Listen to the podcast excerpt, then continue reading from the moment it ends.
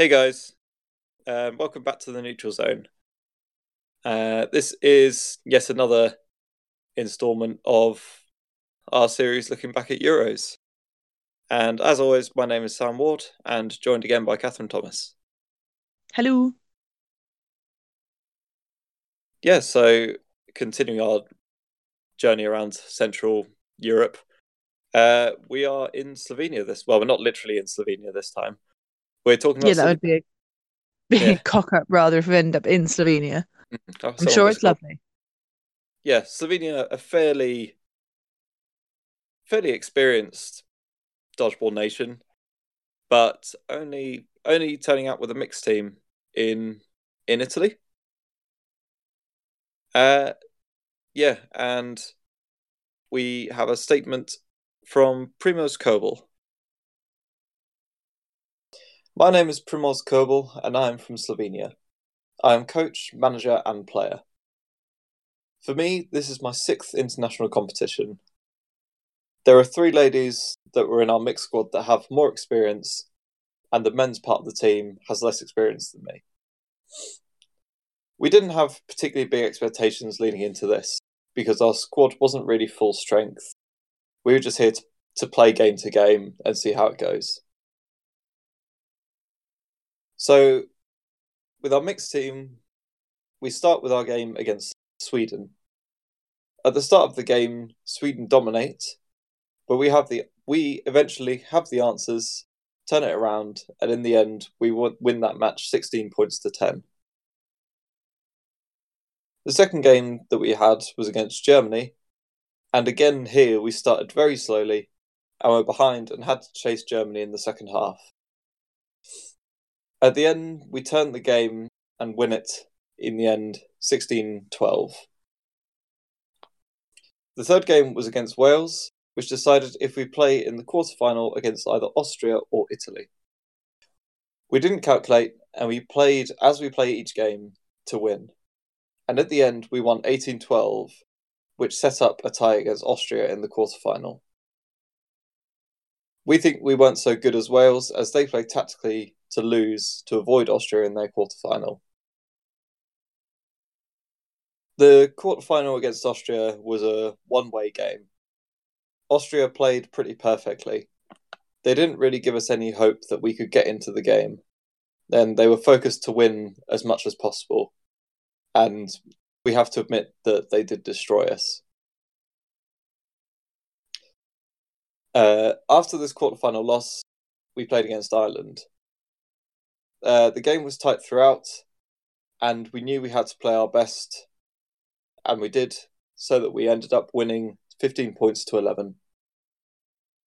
This win against Ireland meant that we play for the fifth place again against Wales. We start the game for fifth place very poorly, and at half-time we changed our game and came back into the game. In the final set of the game, we had the possibility to take the game into overtime. However, at the end, we ended up drawing this period and lost thirteen eleven in this game. This meant that we came away from Lignano at the European Championships twenty eighteen with sixth place in the in the mixed category. The tournament was one of the best organised tournaments which I've ever played in. In terms of the quality of play, in general, the men's teams have improved their games, so now we have ten, very, ten or more very good teams in the men's division. However, England and Austria are too good, and all the nations have, are going to have to work very hard that one day they can win a match against them. And really, it's only Scotland's men and, men's and mixed team that get anywhere close to laying a finger on them. Thanks, uh, thanks to Primož for that statement. Uh, yeah, thoughts on Slovenia? Well, I think maybe we should address the Welsh-Slovenia match first, as he explicitly brought up, because I know you'd like to just continue the conversation on that topic. Yeah, well, we have we have spoken. Um, yeah, when he gave when he gave me the statement, he did ask me, because he knew I was part of the Welsh setup, whether what our mentality was in that game. And truth be told, it we were we were aware that a loss in that game wouldn't have been too devastating. Um, I mean, Austria Austria's second place uh, in their group wasn't fully sewn up by that point, I don't think.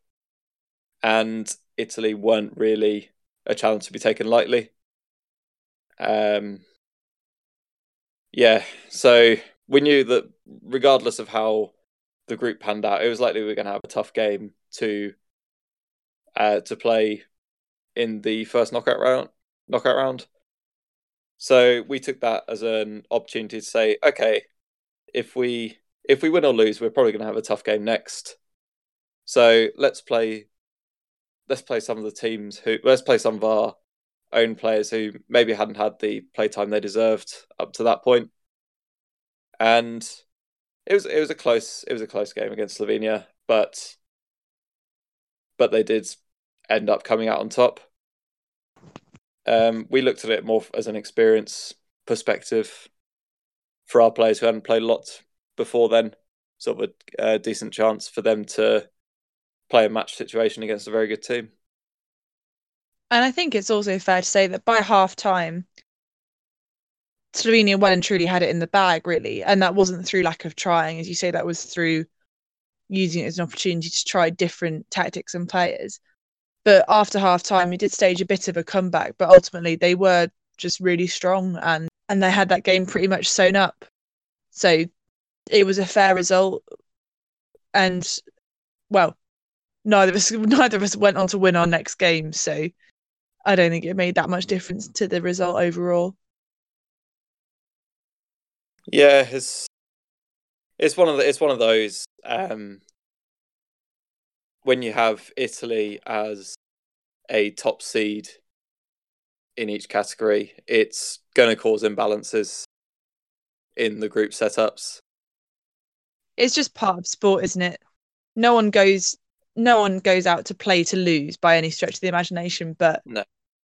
So no one ever goes out to lose, but it is, I'm sure it's the case for a lot of teams when you know that what, whichever way the match falls isn't going to make that much of a difference to a really tough next game. It's hard to go out to that with a real kill or be killed mentality. Yeah, I suppose it, from a Slovenian perspective, it's probably Um, I mean, it didn't pay off for it didn't pay off for us if that was uh, a tactical decision, because we ended up playing in the fifth, sixth playoff against each other anyway. So there you go. Yeah.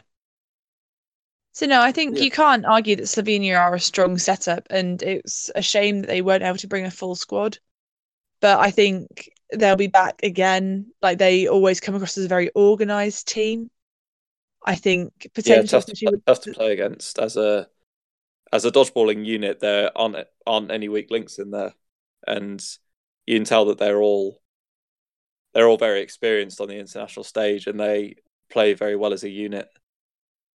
Yeah, yeah, they're they're an excellent setup, and I think potentially if you were being slightly harsh, I think the smaller squad size maybe did show. I think by day four when we met them again, they were slightly tired, more tired than they had been previously, which is fair enough after three days of dodgeball on the trot.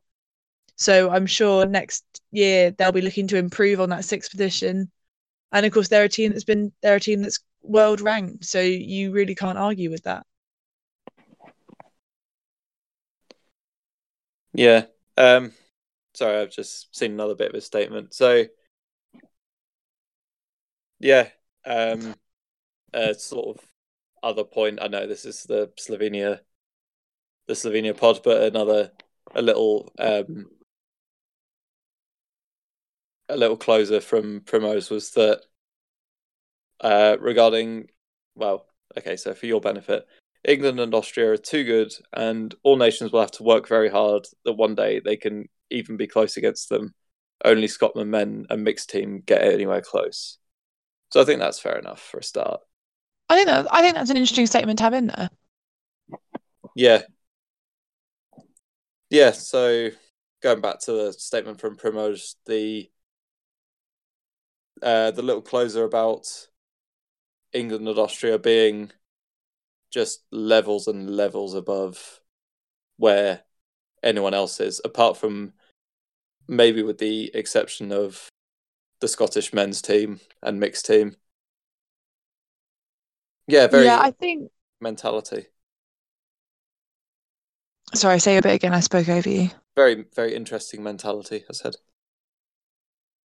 I'm not sure mentality is fair. I think it's I think it's an accurate observation. Unfor- well, unfortunately, fortunately, who really knows? I think Austria and England both benefit from a much more established dodgeball setup in their respective countries, which you would hope in a way does confer a bit, a bit of an advantage on you if you've got the grassroots. You've got people coming through grassroots dodgeball play and you've got competitive domestic leagues. It just opens up your player base and gives you so much more reach. I, yeah, I mean, you could argue that maybe it's a, a bit defeatist, but I think also what Euros really showed was you do have teams that are looking to put that hard work in. And Italy, obviously, are very hungry for clawing their way up that ranking table, which I think all of us were really impressed with how far the Italians got this tournament. Uh, Republic of Ireland and Northern Ireland, maybe Northern Ireland slightly ahead, but they really are pushing themselves to expand and grow on the performance they've seen in the past. Who else? France looked much stronger this year, I'd have said. And I think as dodgeball grows in each of those countries, hopefully we will get to a point where we reach a level of parity in that it will be difficult for England and Austria to be beaten for maybe another couple of years. But I think when we do get there, there'll be a number of teams suddenly hitting that level. And it will be, it's a very interesting time as a new sport to watch the sport grow. Yeah, I mean, well, like like you say, I'm not sure we're necessarily that far off. Because, I mean, you mentioned Northern Ireland in there, and I probably should have bracketed them in the as their men's team as being one of the teams that get close to England and Austria. Because, I mean, England, well, Northern Ireland beat them at the World Cup for uh, no less for a medal. For well, one... well, yeah, that definitely needs to be mentioned. Yeah, and then and in the at the European Championships, they they needed overtime to to take down Sweden men, and mm.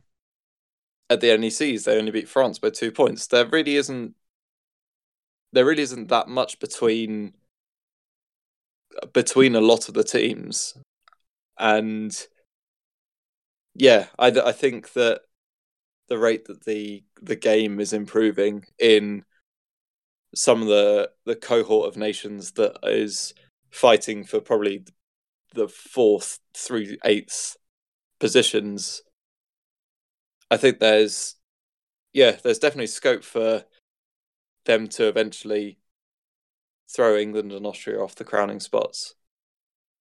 Yeah, definitely. And I think from a coaching perspective, it's not through lack of talent. It really isn't. There are so many amazing dodgeballers from all over Europe and all over the world. I think it's just that the training setup currently for England and Austria is that little bit more consistent, and they produce these teams where they have the depth of squad that's consistent. And I think especially if you look at also, you look at a lot of the larger squads, they have the larger squads going. They have a lot of co- heavy internal competition, let alone external competition, to get into those squads. And it just means that they can work on things like the consistency and the tactical approach in a way that teams that maybe only have twenty people available for each team, and then obviously selecting from that group in a similar situation to where Wales are, you don't quite have the luxury of that consistency across the board because you're so much more reliant on each individual player having an excellent day. Whereas, and when they do, you can beat England. All of those teams, minus, well, the men's and the women's team, have been beaten. So it's we just need that sort of critical mass of new players or even existing players to get in, get involved in those setups and just give other nations that consistency, which is where England and Austria just still continue to dominate. Indeed. Right, I think we've probably we've probably uh, talked about that enough. And gone on a bit of a tangent from Slovenia, so that may be time to call that a day. Yeah, um, yeah. Thanks to thanks to Primož for his statement, and thanks to you guys for tuning in. And we'll see you at the next one.